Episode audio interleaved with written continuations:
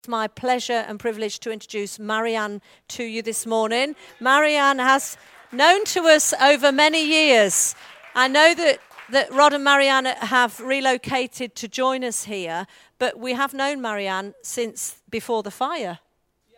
Um, Marianne uh, was part of the journey way, way back, and I just want to say I, I honour them, and they have been an exemplary couple in joining with us for a good two year period, dipping in and making that journey, increasing our relationship. So it was no surprise to invite them onto the trustees and the leadership team here, and we're looking forward to the fullness. Marianne is a great minister, not in one lane either, not just in one lane. I know that we all know that part of Rod and Marianne's ministry is healing and deliverance and inner healing and the depths of that. And they have been trained and equipped. In fact, Marianne is a trainer of trainers, um, which is a great, but we don't want to see either of them in one track because they are apostolic in their outlook and prophetic in their ministry. So please, Marianne, come and share the word with us this morning. Let's honour her.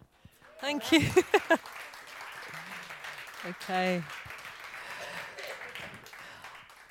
Yeah, it's really great to be able to share with you. I'm just getting hooked up um,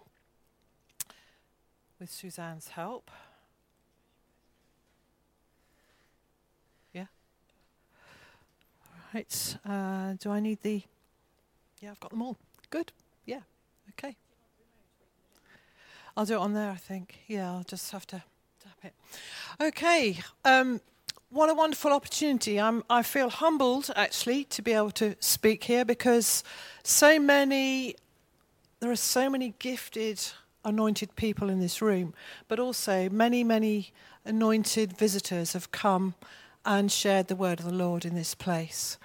But I want to share with you this morning something that, that the Lord has put on my heart. So, what we're going to have is a bit of teaching, but also a prophetic sense that I have. So, I'm not going to apologize for what I bring, but I'm also going to encourage you to participate a little bit as we go. I'm going to try and break it up. Um, I'm excited about what God is, is about to say and perhaps share. So, Father, I just thank you that this is a house of worship and prayer. And Lord, that as we listen to you this morning, Father, would I surrender my voice and my heart to you? And Lord, would you release what you have for each person here and on the web, Lord? That we can corporately respond to what you have, weigh it up correctly, and then apply it in our lives. In the name of Jesus. Okay, this was the title that the Lord um, gave me. If you will build me an altar. Now, you might have a question about that. And by the way, I've got no jokes and no stories. Sorry, Steve. But um, I'm just, just going to go with it. So, altar, you might want to question me because you think, well, that's Old Testament. Building altars, um, or is that an act of idolatry? Um, but actually, I'm not going to be no, it's not in the context of what I'm going to share. So it's actually an invitation from the Lord this morning uh, for us. Now, in a sense, uh, we'll discover that Jesus has already become that altar for us to come to through his work on the cross. But I'm going to start off by asking when I say the word altar, what words come to mind? And you can shout them out if you want. I'm sorry there's not a microphone, but Yep, sacrifice is one. Worship, is another. Fire, yeah.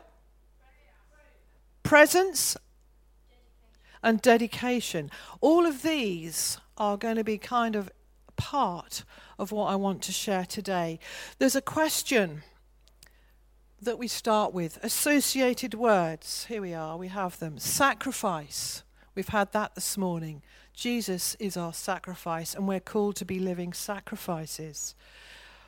Giving. We've just been giving to the Lord, not only financially, but in our worship. And I want us to keep that attitude of heart as I share, because this isn't a sit down time, relax, put up your feet, and I'm here to entertain you. I'm certainly not.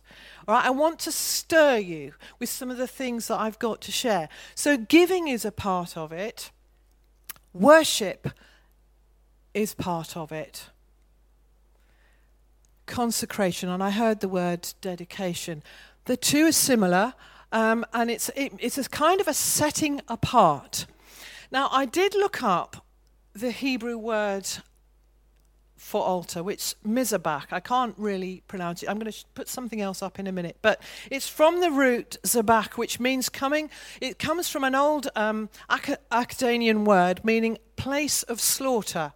So I'm immediately thinking in my head slaughterhouse you know, where um, animals are taken, and I'm sorry if you're a vegetarian, but at the moment, animals are uh, where they are slaughtered um, in, in this country for meat, uh, for food. But uh, in the Old Testament times, which I'm talking about, you know, they were slaughtered in preparation for sacrifice on the altar. So it comes from that. But there's a Hebrew understanding wrapped around this word altar, and it means not just a place of, of, of slaughter, but a place where your old life is put to death in exchange for your new life in Christ. And that is something that we were learning this week in Freedom in Christ. We were called to take up our cross and follow Jesus because it's a choice that we all need to make. So I'm going to come to a, de- a dictionary definition. It's always good to go to the dictionary when we need a definition. So definition. This is uh, a religious definition, if you like, a table in a Christian church at which bread and wine are consecrated in communion services. So immediately you might be picturing a traditional church building with some steps in front of it and a table that you go up to and have communion. But you know, we can feast with the Lord at his table because we're remembering his sacrifice where he set himself apart on our behalf. Secondly, a table or flat topped block used as the focus for religious ritual, especially for making sacrifices or offerings to a deity. So, in the context of worship, um, sometimes you hear people um, on TV or, uh, you know, when you're at a conf- Christian conference or somewhere, come to the altar. And there is no physical altar in sight necessarily, but it means come and make your offering before the Lord. Come and present yourself before the Lord because He's about to meet with you. All right, and I'm, I'm believing that as I'm sharing this morning, let's have an expectant heart that the Lord wants to meet with you even as I speak. It's not about my words, but it's about the Holy Spirit who's speaking through me, who wants to speak to you and wants to connect to your heart and wants to stir your heart in a new way. He wants to cause His word to burn in our hearts, to stir us up, not just to be entertained, but so that our lives are changed, so that we can apply it and we can become different and we can become more like Him.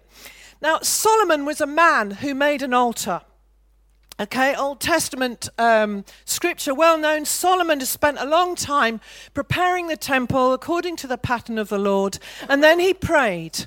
And part of his prayer was this um, that he, he gave everything to the Lord. He had hundreds of sacrifices. and I haven't got uh, the figure, but it cost thousands and thousands of pounds, the giving that went on. And this was the Lord's response to that worship, to that consecration, to that dedication. I have heard your prayer and I have chosen this place for myself as a house of sacrifice. I have chosen this place. What is that place? That place is our heart, isn't it, initially? I've chosen you. And he's waiting for a response. But when we're gathering corporately, he wants that corporate gathering place to become this house of sacrifice where he can meet with us. And it's not anything that we can do to make him come, but we can certainly do things like share communion, break bread, we can worship, we can offer ourselves, we can give.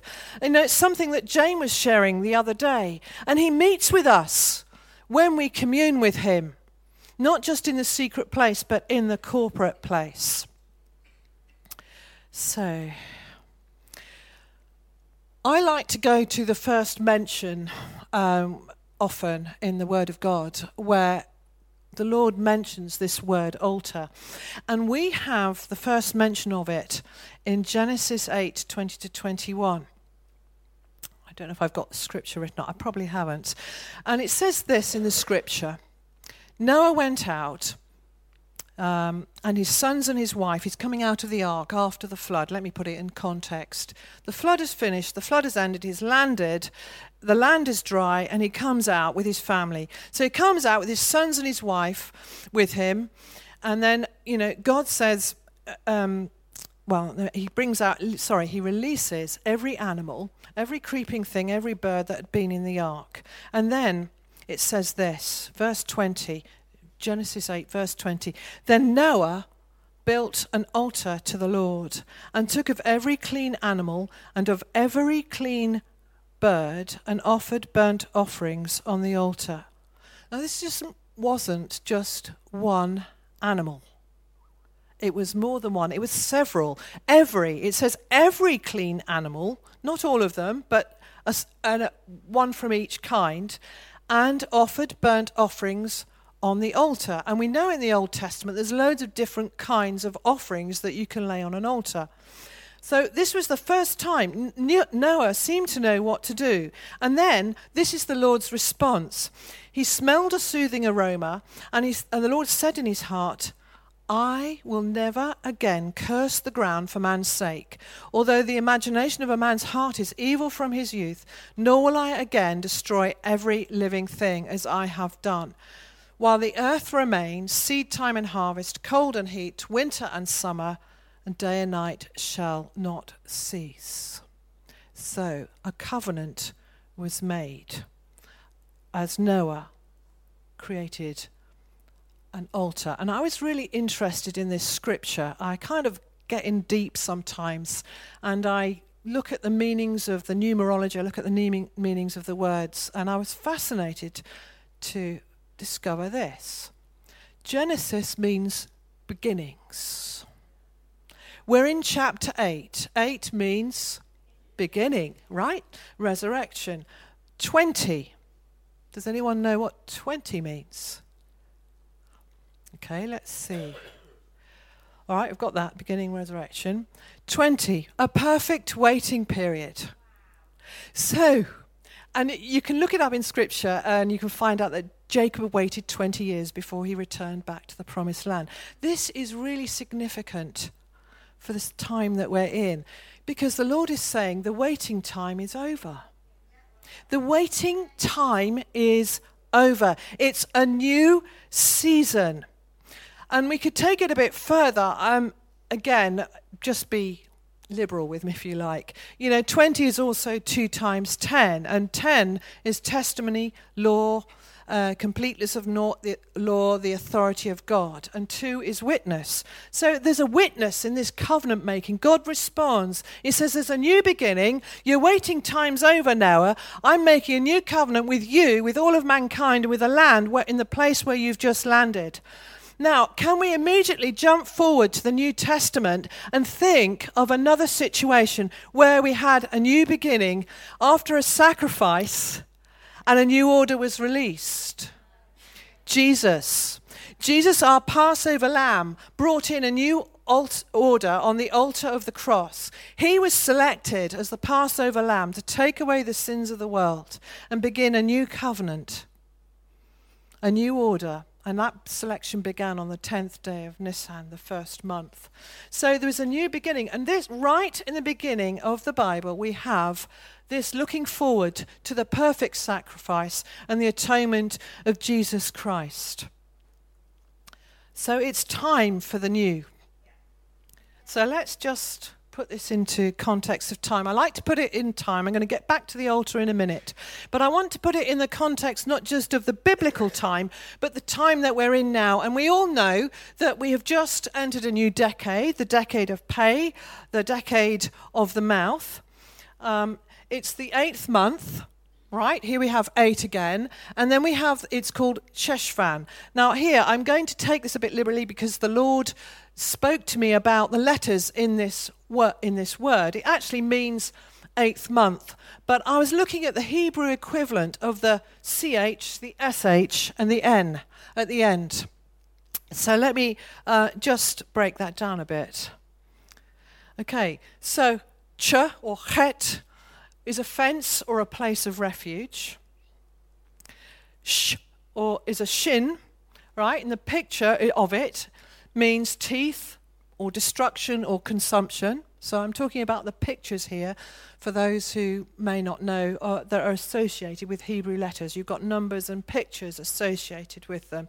And then the nun. I've left out the vav on purpose, but here we are. We've got the nun. Seed, air, continue. So if we put all of this together, right, we have, right, we've got an ark, haven't we? Okay, so we have the fence, the protection, the refuge. That was Noah and his family in the ark.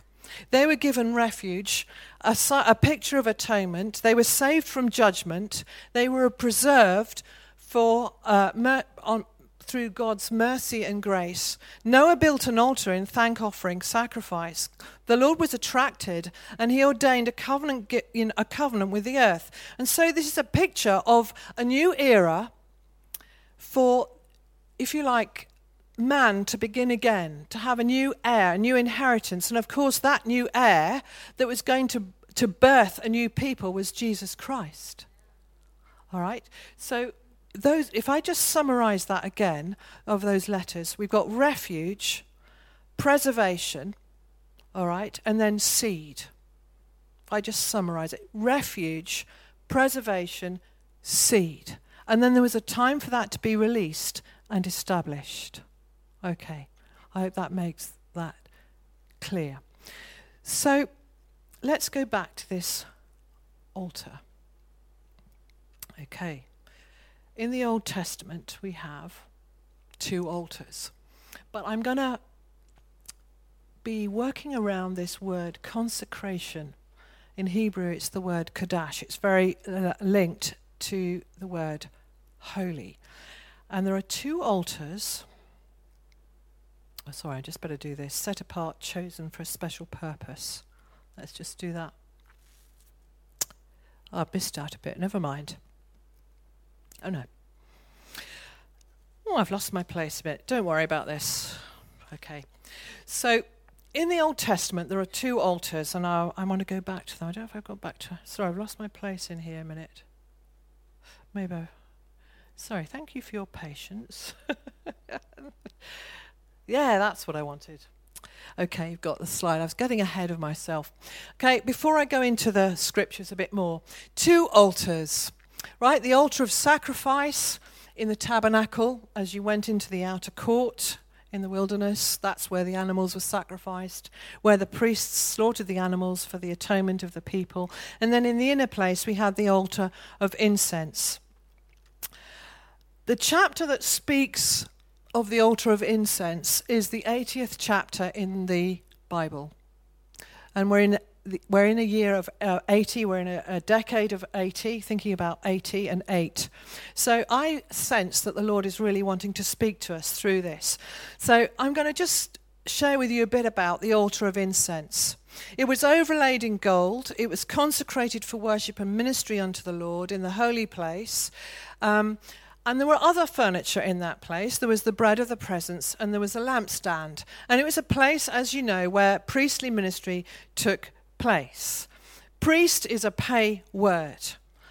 Okay, so we're going to focus on the, on the altar of incense, and we know that the bread of the presence is like representative of the Word of God, feeding on the Word of God. The lampstand is the light, the Holy Spirit, but then the altar of incense is all about worship, and all the furniture was consecrated once a year with blood applied by the high priest for ministry. And as you know, the, the high priest would go in there, or the priest would go in there, and for us, that speaks of Jesus, our great high priest, but also our ministry as priests. So, the altar now, as we've already said, is our heart on the inside of, in the inner place. Our hearts are that altar where we have appropriated the sacrifice of Christ born again and is now the place where we have been consecrated and set apart to connect in intimate relationship with the Lord through the sacrifice of worship and prayer, the altar of incense, spending time daily in the secret place with Him. It's a continual priestly ministry of worship and prayer. We're to feast on the, on the word uh, the bread of life, offering up our praise and prayer, ask, uh, you know, inviting Him to fill us with the oil of Holy Spirit. Oh, I don't want to lose my place here. Get my papers in order. Right. So, it's where God would meet. It's a place of God's ple- presence. Um, and it's a place where God would sometimes turn up uh, and manifest his presence. And I'm going to come to that later on in, in the talk.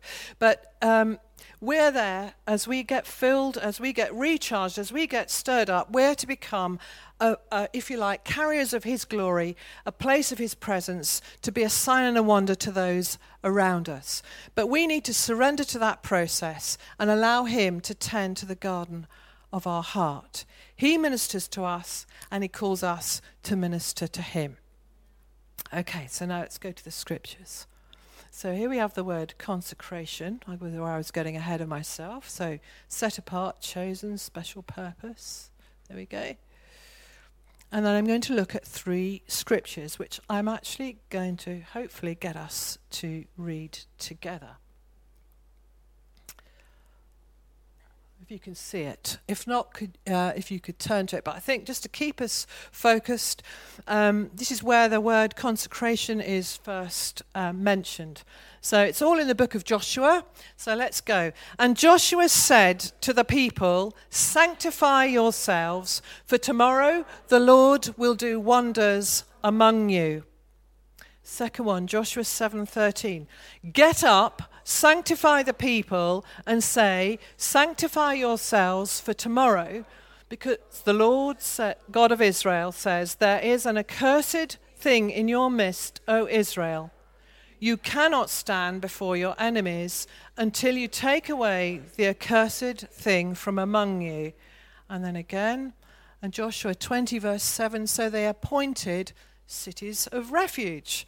That's all in the context of consecrating and dedicating something. So the first one, um, it was they were about to cross over. The, Israelites are about to cross over into their promised land. They were going into a totally new place.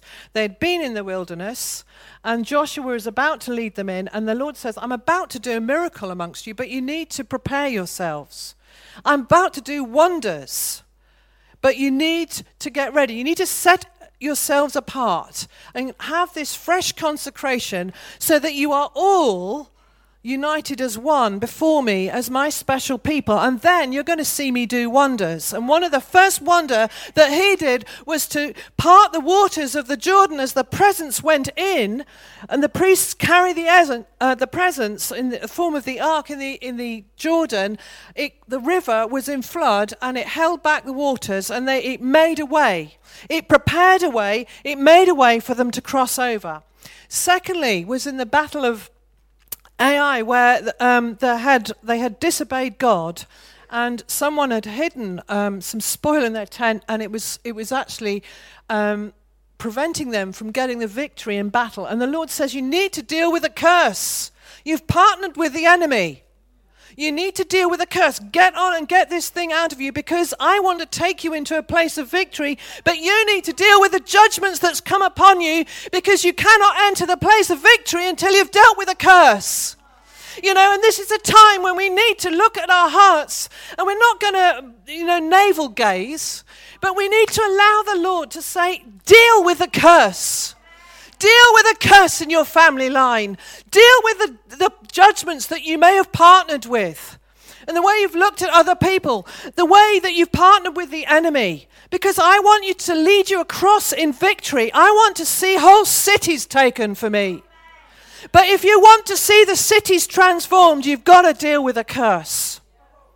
And then he said, Last of all, the cities of refuge, the set apart, consecrated cities of refuge. This is something that we were praying on Friday in the, um, in, in the prayer academy, you know, about our local cities, and, but also beyond into Europe and in the nations. That the Lord has marked cities for his presence.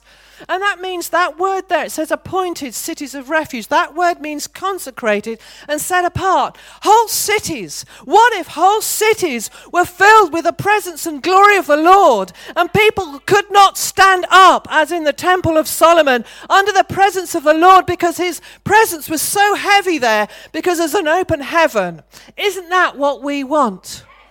But you know, we need to be come to the Lord and say, "Okay, Lord, I will allow you to consecrate my heart afresh as an altar before you. I need you to also, as He allows you to, as you do that, we need to do that corporately because it's not just about me. It's not just about Steve. It's not just about um, Dit or um, Suzanne or Maria or anyone else or Gwen.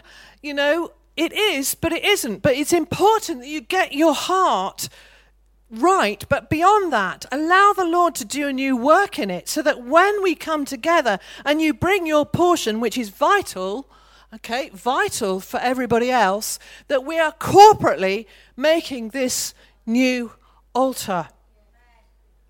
And it's the altar of incense. And you know, he says you're a chosen generation. You are a royal priesthood, a holy nation. In 1 Peter 2 9 to 10, for those of you who want the scripture. You know, you, you may proclaim the mouth that Steve's been preaching on, that you may declare, that you may proclaim, that you may speak the praises of him who called you out of darkness, that you might testify into his marvelous light. You were once not a people, you were once nobodies. But I've made you somebodies. All right? You hadn't obtained mercy, but now you have because you've gone to that first altar. And by the way, if there's anyone here or on the web who's never made a commitment to Jesus Christ, today is a good day. You know, it, we were praying about it, we were worshiping about it, and the, it was an invitation. There's always an open invitation. Come and get your life right. Come and get your life right with God and go to that altar of the cross that He might set you apart and show you the destiny that He has for you. So let's go back to the uh, holy place and the altar of incense. Let's read this because I'm going to pick out some, some of the um, ingredients of incense that we might understand it a bit more. But let's, let's read this because I think it's good to activate our spirits. It's good for our spirits to speak out the word, as Steve was saying uh, last week and the week before. So, are you ready? Exodus 30. 1 to 10. You shall make an altar to burn incense on. You shall make it of acacia wood. A cubit shall be its length, and a cubit its width. It shall be square, and two cubits shall be its height. Its horns shall be of one piece with it, and you shall overlay its top, its sides all around, and its horns with pure gold. And you shall make for it a moulding of gold all around. Two gold rings you shall make for it, under the moulding on both its sides.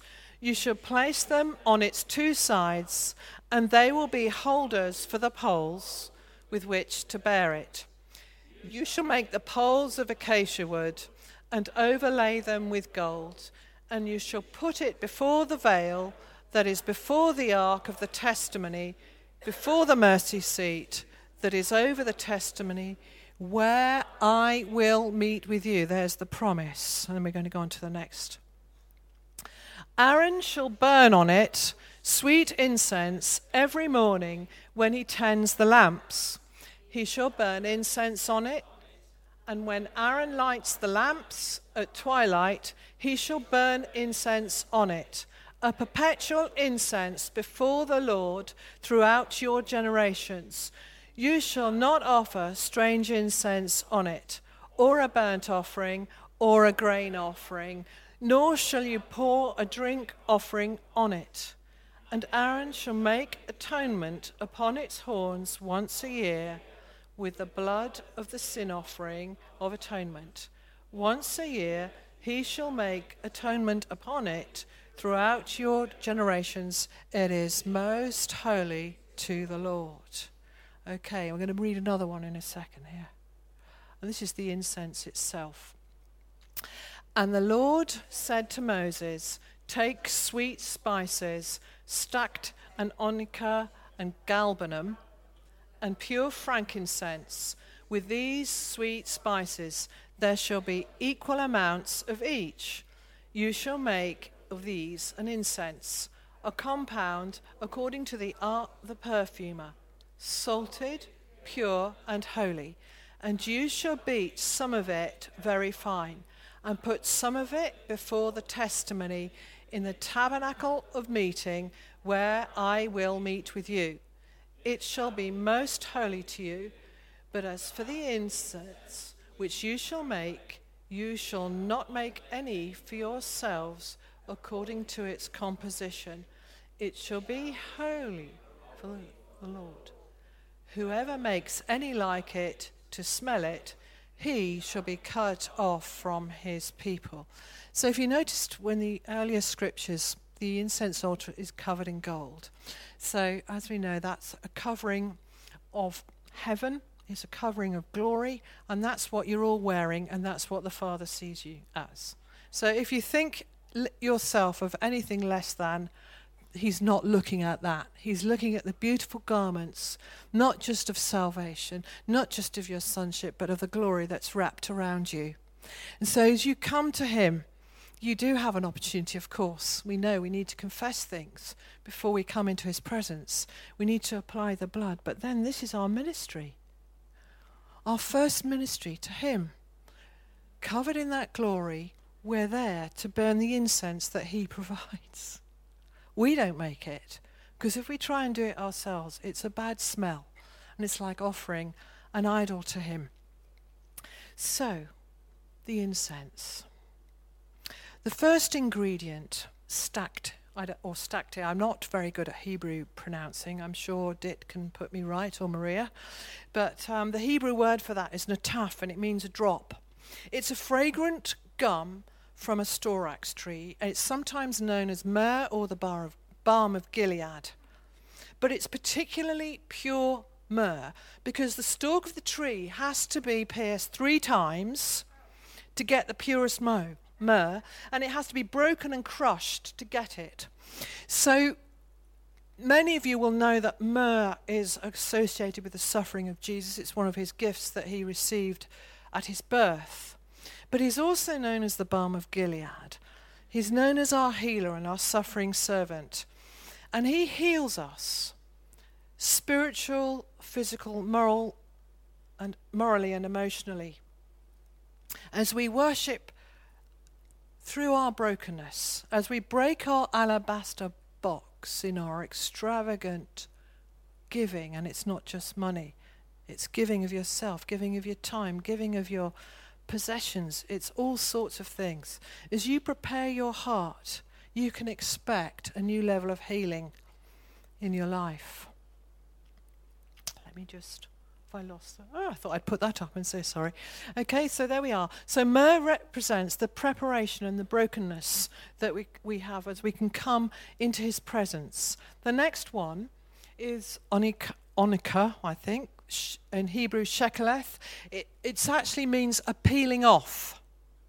How many of us don't allow, you know, we allow the Lord to come just this, maybe that, hold him at a distance, but I don't want you to touch that, God, because I'm ashamed of it. I'm not ready to deal with that yet. Or I'm not feeling very safe about that. So I'll just hold on to that and just keep you at a distance. He wants us to get closer and closer with Him. I believe we're being called to a deeper level of intimacy, and there is always more to peel off. But it means that we have to go deeper, that we have to be uh, at a deeper level of vulnerability with one another, um, as well as with Him. You know, this peeling off is a scale. It's a sweet smelling part of a shellfish found in the Red Sea in the Indian Ocean. Um, and Another meaning, as you can see up there, it means to release the roar. The roar of a lion. So, where does the roar come from? It comes from the depths of our heart, but we need to allow him access to that deep place. We need to allow him in. We've let him in when we got born again, but you know, we need to let him into the innermost layers. You know, it can be a scary thing to make ourselves vulnerable because we can have all the fear that comes up that prevents us from getting into intimacy with God and with one another because we're afraid of abuse, we're afraid of being trampled on. All kinds of fears come up, but the Lord will never do that. And so we need to allow the Lord to process us. We need to allow Him more access to our hearts so that we sound like Him. Okay? We want to sound like Him, and I believe we are moving in that way. The next one, galbanum, is fat. Fairly obvious. Uh, it's a fatty gum um, in the Hebrew word of it. I'm not going to pronounce that, but it means, you know, we can say, okay, what does that mean for us, God? It means giving your best. It doesn't mean just attending church. It doesn't mean just having some time with the Lord. You know, it's a it's a lifestyle. It's an attitude of heart. Because you love Him, you don't want to disappoint him, but you don't want to get into performance, okay, because then you're trying to do it yourself. But you want to please him. You don't want to break his heart. You know, when we sin, and this is not a condemnation statement, we break his heart. When we make the wrong choice, and we were talking about that, we are thinking about that today, uh, not today, this week, in Freedom in Christ, how important it is to make the right choice. But you know, the lust of the flesh pulls us into making the wrong choices because we're, we're hungering for something. You know, we're not satisfied. So we look to earthly things, and it can be a number of things from sexual relationships to, you know, needing more possessions, holidays, or whatever you. There's nothing wrong with any of those in the right context. But, you know, He wants our whole heart, and we don't want to break His heart by what we do. You know, we need to allow Him to break us open so that we can give Him our best. And this galbanum is finely crushed. When it burns, it brings out a prolonged scent of all the other spices. We want to be those burning ones, do we not? I want to be that burning one. And it, but there's a cost. Finely crushed, this spice brings consistency to the other ones. It's prepared in the fire, it's, it's, it's there to last, but again, another thing about its scent, as you can see up there, it drives away the enemies, our enemies. Now, this is something that we faced in Cyprus when we were on outreach last summer.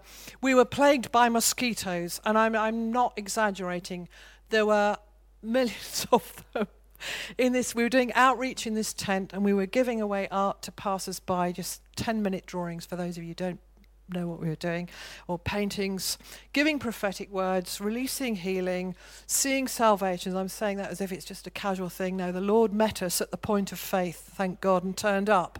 And we saw him move, which was such a privilege. But in the midst of that, we were contending with mosquitoes. so you know one, we did worship actually in the tent but we had to find ways of repelling them. And one of them was using peppermint oil. All right? Peppermint oil has a fragrance does it not? And apparently it repels mosquitoes. Okay? So our worship needs to be that which repels the onslaught of the enemy. And it's not something we can do in our own strength.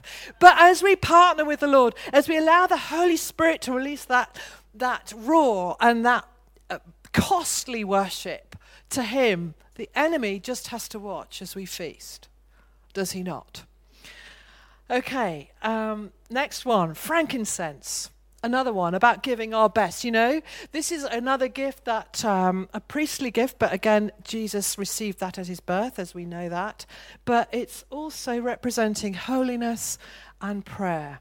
The tree is bruised three times Okay, it's a perfect number again, isn't it? The threes come up again. You know, he was in the grave three days.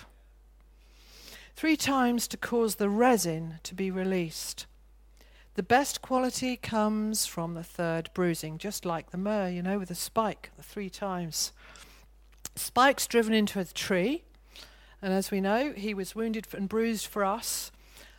our transgressions. By his stripes we are healed. But then there's a fragrance released. Corinthians speaks about the fragrance of Christ as we die to ourselves. You know, we want to spread the aroma of Christ wherever we go. But the smoke that comes off frankincense is white, and it represents holiness. So whenever we're going through trials, you know, God is not punishing us. He may be testing us and refining us, but uh, if we hang in there with the right attitude of heart, when we respond correctly to it, rather than running away from it, saying, Lord, what are you doing in this? You know, we can run away to protect ourselves, but we need to face Him. We need to face people sometimes.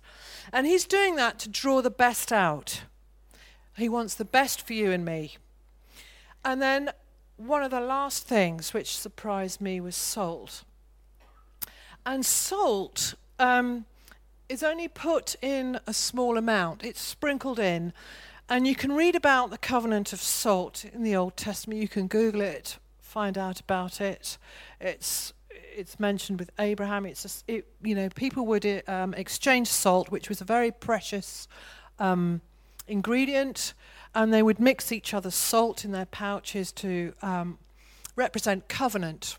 What is mine is yours. What is yours mine. Sort of we're familiar with that in wedding vows. So it represents friendship, but also its qualities or, um, represent forgiveness, cleansing, healing, and preservation. You know, the Lord wants to preserve us, but He wants to preserve us in our relationships, not just with Him, but with one another. And so often we think we can just break off because we don't get on. We can only break off and move on when the Lord has said, I'm moving you on because I've got something better for you in a new place where I want to use you in a new way and deal with you in a new way often. But salt is maybe the smallest amount, but it's powerful. Now, at this point, you've been listening to me long enough, so um, I have a few more things that I want to say, but I'm going to invite you to respond if you'd like to. I've got a worship song which is May the fire on my altar never burn out. If you'd like to listen to it, feel free. I'm not it's it's 7 minutes, but I'm not going to play it for 7 minutes. I'm only going to play a bit of it. If you want to join in with it, do. But you know, if this has stirred you and you feel you want to respond saying, "Lord, I want to be that altar. I want to be freshly consecrated to you in this new season. I want to be able to give my best. I want to be my best for you and allowing you to take me through a process that you're doing. I want you to allow you to peel off the layers, to take away the shell that I've put around myself. And I want to be that fragrant aroma. So I'm going to make sure I've got my thing if it's going to play, if it's not, I might have to ask. It's not hasn't even got a. It's not wanting to play for some reason, so we may have to. If you can find it on the on YouTube.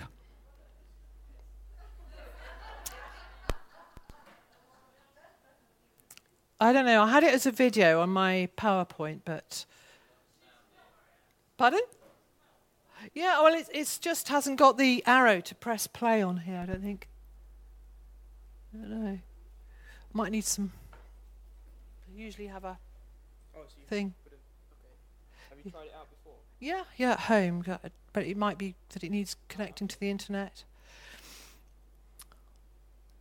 But if um, the guys at the back, it just it's may the fire my altar never burn out, and it's it's with lyrics. You can find it on YouTube really quick. Yeah, they've got it. So I'll take this out. No? No? No? I've turned this right off. Let me just take this out. Sorry about this, guys. It's a bit of tech. That's one, yeah. Do you want this? Thank you, Suzanne. We're going to get it. Do you want, yeah, yeah. I have to get reconnected. This is good, good illustration, isn't it? That we need to sometimes take time, have a pause, reflect, and reconnect. You know? And this is like your pause moment in, in the midst. so we'll only just play about half of it, and then um, there'll be another pause for you while I reconnect. Okay. Thanks so much.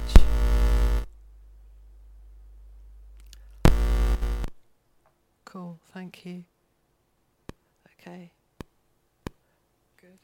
We're good. Yeah. Let this be a prayer. Lord, make me a house. Make me a house of prayer. A house of prayer.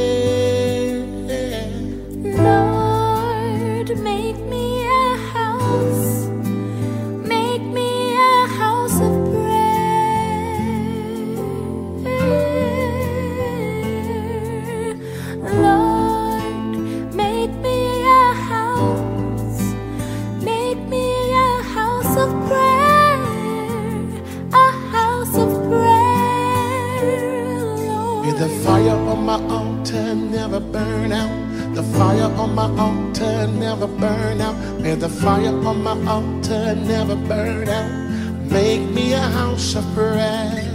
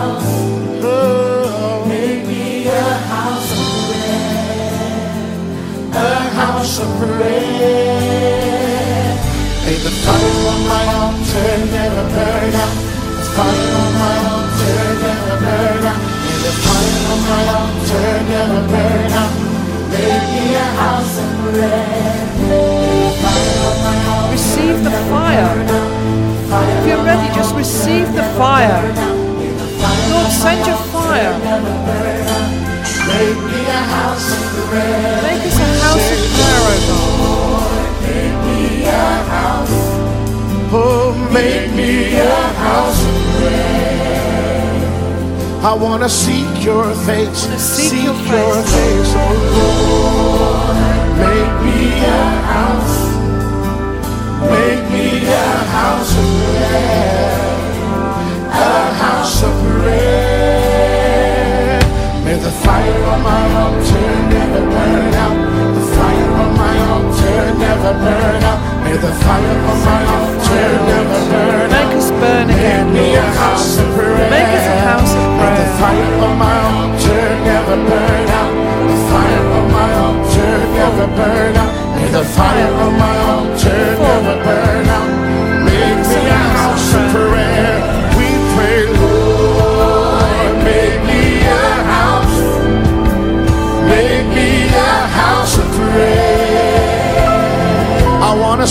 Your face, seek your face, oh Lord. Make me a house.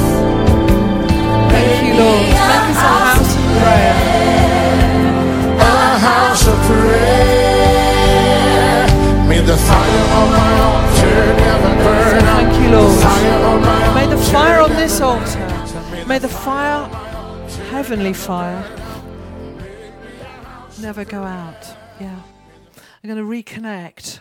And we're going to just talk about one or two practicalities. Now, I'm not, you'll be glad to hear, I'm going to be teaching on prayer this morning because you need to come to Prayer Academy if you want to join in with that because we've been having some amazing teaching from um, Jenny and Suzanne and Jane um, so far this term on a Friday, and it's inspired us to go deeper with prayer. It's equipping us as well and stirring up those flames that we need because uh, it's very easy sometimes for those flames to die down. And we don't need to just pray on our own, do we? We need to pray together, and we need. Um, that fire of God and the fire of God that was on the on the incense altar you think, well, where did that fire come from?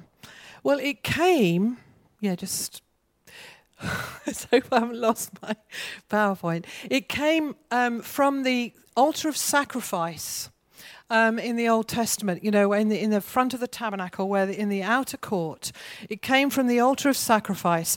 And as they were clearing out the ashes, the priest would regularly renew um, the uh, coals on the incense altar, and he would take the fire of the sacrifice, which came from heaven, if you like, it was a heavenly fire, and he would bring it and put it on the altar of incense. So it's the fire of God that ignites our hearts to pray. Yeah, fantastic, thanks. Okay, we just, yeah, yeah, great. Oh, it's all right, I might have to zip through this quickly. I don't know. I don't know. It's just. I'm just doing this. Uh, this is just to quickly get me to the right place. Yeah. Thank you, Lord. Yeah, we're there. There. Right. Good. Thank you for your patience. Okay. So practicalities. As i said i'm not going to teach on it but you know we need to have that love that god gives us. We need to have the fire of heaven love that sacrifices and surrenders all. Love that gives really attracts him. You know it's a love that's satisfied with nothing else than knowing him and his abiding presence.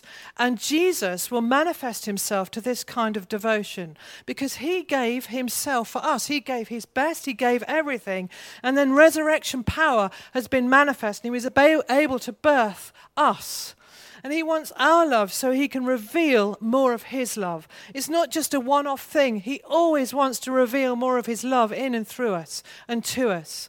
And his promise is always to be with us, that his, you know, that's in his word. We need to receive and accept that love. We need to rejoice in it. We need to live in his word. We need to renounce and forsake everything that does not lead to him. We need to offer ourselves as a living sacrifice, as it says here in Romans 12 2. I beseech you, therefore, brethren, by the mercies of God, that you present your bodies as a living sacrifice. A living sacrifice, not a dead sacrifice, but a living one, holy and acceptable to God, which is your reasonable service. Ministry. I'm going to change that word to ministry because you have servitude, you know, that it's kind of almost performance orientated. But we need to minister. We need to minister to the Lord. You know, when did we last corporately minister to the Lord? Well, we could say, actually, I believe we did this morning. But often we can come, we can have, be so focused on what needs to be done for kingdom, we forget to minister to the Lord. And He's waiting to receive our love. He's waiting for that love response. It's not because he's he is thirsty for it, but it's because he wants to then meet with us and release his love. We were saying this morning in the watch that we need to have more of the, the prophetic atmosphere. And that's a prophetic atmosphere of, uh, that's motivated by love. Everything he does is motivated by love. Everything. So, you know, he would manifest his presence. And I started out at the beginning with Solomon.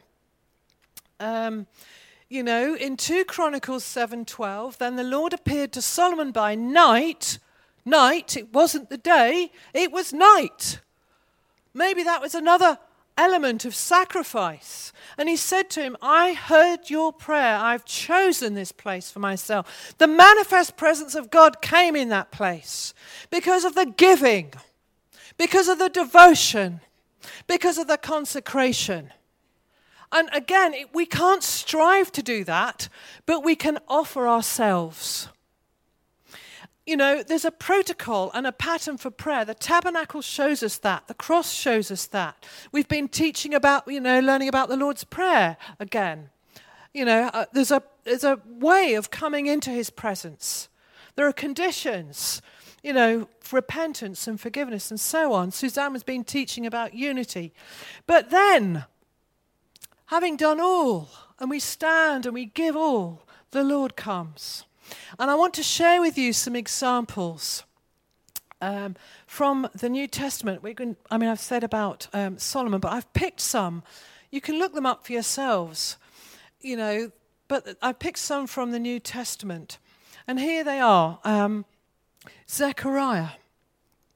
I'm not going to read the scripture this morning because time is passing us by, but look it up. Zechariah was in the priesthood, and um, he had an appointed time, as you know, to come and minister to the Lord in the temple. The people were expectant because often when the priest had spent time in the inner place, he would come out and release the priestly blessing on the people. And the people were waiting. But as Zechariah was ministering to the Lord, the angel Gabriel came. The angel Gabriel came in the, in the holy place. And not only did he just appear and give him a, you know, an exciting encounter for the sake of it, he had a purpose. There was preparation and then there was purpose. And the purpose was a new birth. Now, think about, you know, Noah back at the beginning. He was set apart because the Lord was about to birth something new in the earth. And right fast forward, Jesus came to birth something new. We're in a season where he's birthing something new, but there are conditions. A devotional worship so in comes the angel Gabriel. There was angelic encounters, and he announced a prophetic word to Zechariah. And what was that prophetic word? It was to birth the, him a son, meaning John means beloved. But that guy had a purpose. He was a prophet, and he was there to prepare the way of the Lord. We're in a season where we're being called to prepare the way of the Lord as we partner with him in a new way. But there is a protocol for that. Setting ourselves apart uh, in devotional worship. And again, not just so that we can, the end is the worship in itself. All right? There's a purpose beyond, but we need that love relationship, that intimacy. Now, the other examples that I have are one might be slightly surprising. They're related to two watches, actually. And again, the watches are a whole another um, area of study and so on. But I'm going to start with Mary as I've put her on here. I Just want to yeah, make sure that I've got the right thing. Yeah. Mary, the morning watch. All right, it was the third day. Well, you know, Jesus was in the tomb. She was devoted to Jesus. She wasn't the only one, it was actually a group of women, but depending which account you read. But She'd prepared her spices beforehand. It mentions that in Luke 23 56. But she was going early in the morning, the morning watch. She was seeking after Jesus. Now, obviously, she knew he was dead, but even in his death, she was seeking to minister to Jesus. And as she sought Jesus, it's a bit like practicing the presence of God, if you like. It began with a longing to find him. She separated herself from all else, from the comments of the disciples or anybody else, or no one else was around. And she pressed through her fear, fear of the Romans perhaps, to him. And we know what she discovered. Jesus came and she didn't recognize him. Notice he came in a new form. You know, Jesus doesn't always manifest his presence to us in the same way. Sometimes it takes me a while to realize, oh, that was God. that was Jesus. I didn't recognize you. I'm sorry. But he wants to show us more and more of himself in many, many different facets. Here, who is in his resurrected form. And he called her name, he was intimate with her. Okay. And if you like, it was the fulfillment, you could say, of a promise like this, because before he died, when Jesus was talking to the disciples, he'd washed their feet, they were having Passover together. He said, If anyone loves me, he will keep my word. So it's the word and the spirit. My Father will love him, and we will come to him and make our home with him. We've been talking about a resting place in this place, a resting place in various places in the UK and Europe. The Lord is looking for a place to rest. Noah and the ark. He released the dove, and the dove came back and rested when it was ready to land. He's looking for a resting place that we might abide in his presence. Okay, the second one, very quickly Emmaus, the evening watch. Cleopas and his friend were out on a walk. The evening watch is one in which is often a time to regroup, to meditate and reflect, whereas the morning watch was a time of breaking open. Mary was the first one to announce the fact that she'd seen the Lord. So the evening watch, meditation, reflection, you know that they were concerned. They'd been through a trauma. They'd seen Jesus die. They were walking along, and Jesus joined them on the road, and they didn't recognize him when he drew near. He spoke, and their hearts began to burn within them, and he opened up the word to them, and he, they still didn't recognize him. They were stirred, they were burning. All right? They were seeking his presence. And so they said, Stay, stay with us, Lord. Stay. Don't move on. And then when they had the communion, their eyes were opened. He revealed himself in that moment of intense devotion. So it was a f- new manifestation of the presence of the Lord. We need to offer ourselves afresh. Maybe we need a new rhythm of prayer, a times of watching. It will develop over time. We can't do everything overnight, but we need to be willing to what He's asking us to do. How we can practice His presence. Abide with me, and I will come and make my home with you. I'll cause you to bear fruit. Fruit comes from intimacy. We want to bear fruit, don't we? We want the harvest to come. He wants us to be a house of prayer for all nations. So let's allow him to overturn the tables of the robbers, as he did just before his crucifixion. He was cleansing the house. We often associate that time just around Passover.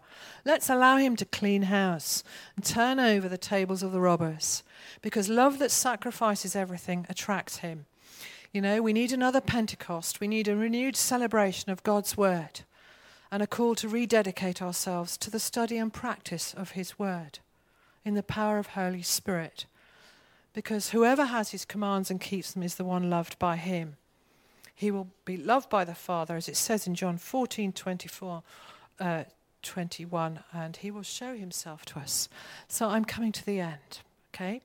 Jesus is the embodiment of the Father's word and the Holy Spirit. He is the enabler to help us remember his word and speak them in a way that's meaningful to others around us.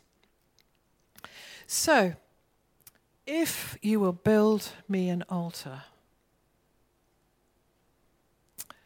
the month of Cheshvan is often associated with a second chance as we think about Noah being saved and coming out of the ark. Is this a season for our second chance? Again, God, you know, it's always a second chance, isn't there, with the Lord, but sometimes there's a timing on it. Um, to move deeper and further into Him because our inner life is reflected in our outward life. A call as we enter the new. He who has my commandments, here it is, John 14, 21, and keeps them is he who loves me, and he who loves me will be loved by my Father. I will love him and manifest myself to him. The Holy Spirit, Spirit will remind you so we don't have to worry and strive. He's our helper. He sent him in his name. He will teach us all things and bring us to remembrance all things that he said to us. So we need to work those prophetic words, but allow him to bring to remembrance. Now, as I finish, um, I'm just going to invite you again to, if you'd like to take part in something. Suzanne's got some um, handouts, and it's an invitation to get in pairs, and it may be a surprising sort of activation the, after what I've just been talking, but actually, it's asking God to fill you afresh with Himself. But it starts off, I've adapted it, it's a blessing. I'm going to play a song. And now again, I, again, I don't know if I, they can do it. It's um, it's from Only a Shadow um, by Misty Edwards, and um, it's Set Your Love on Me. But if we don't get the song, we'll do the other day, But it's nice to have some music that goes with it because there's some words with a song. It says, What would a man give for love? If a man gave for love all the wealth of his house, he would utterly despise the recognition. If a man gave all that he had for love, he would count it all as nothing in the end. Because love loves to love, and the reward of love is love.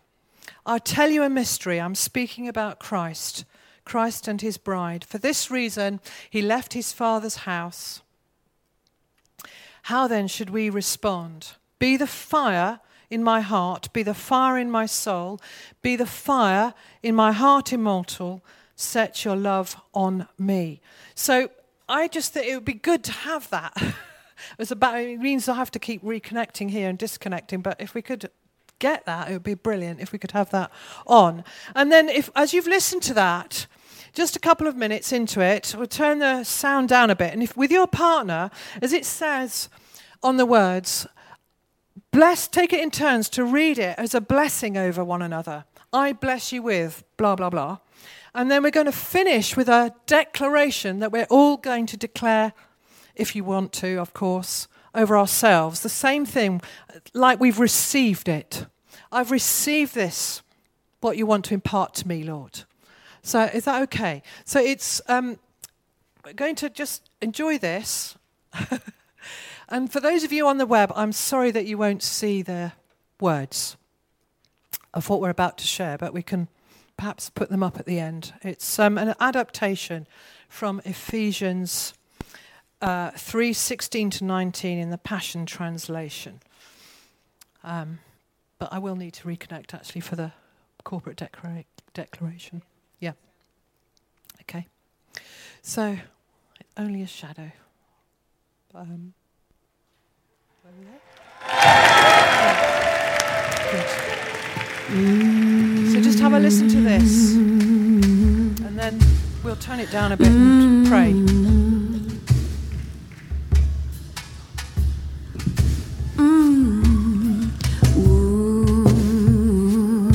Can you hear the heartbeat?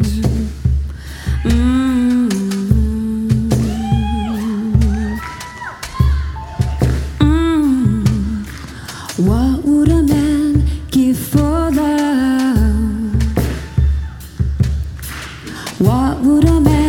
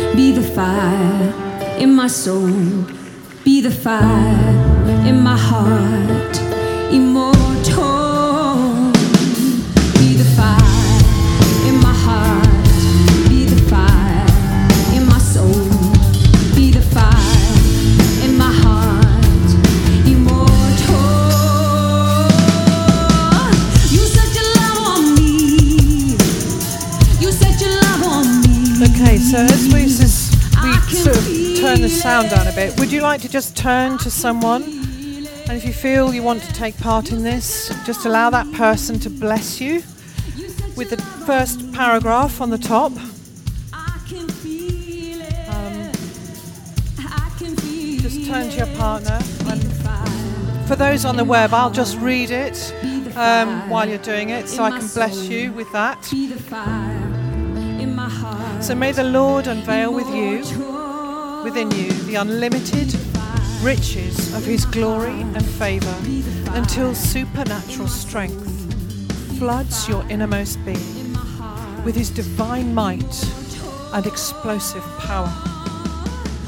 Then, by constantly using your faith, may the life of Christ be released deep inside of you and the resting place of his love become the very source and root of your life. I bless you with the empowerment to discover what every Holy One experiences the great magnitude of the astonishing love of Christ and the Father in all its dimensions. I bless you with knowing how deeply intimate and far reaching His love is. We want to love him How and enduring and inclusive it is. Lord, we want to give you your heart's desire, to give you what you're looking May for. the Father's endless love to please you. beyond measurement that transcends your understanding. May this extravagant love pour into you right now.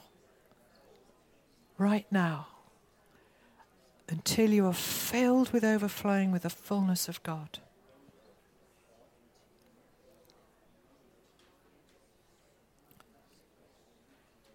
Thank you, Lord.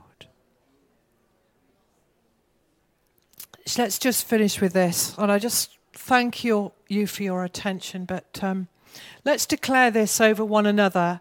Shall we stand and do this? Because it's such a powerful thing. And you're receiving this for yourself. Someone has just spoken that over you. And then you on the web, you can join in if you'd like to.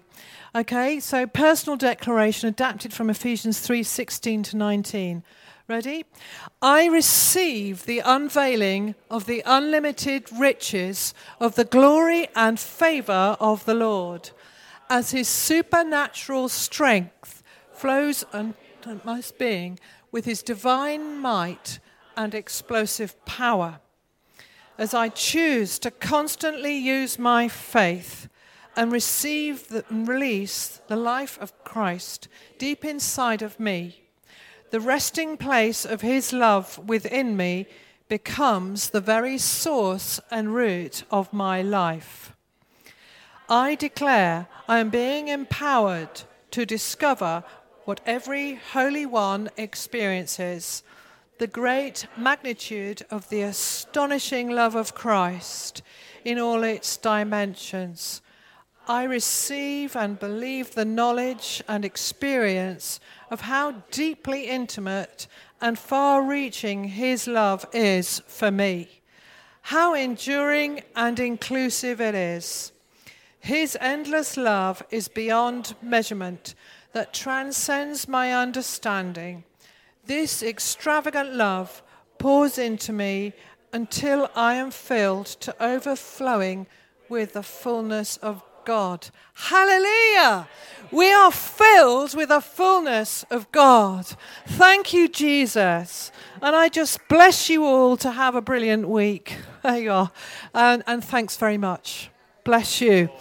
Bless Amen. you, Marianne. Thank you.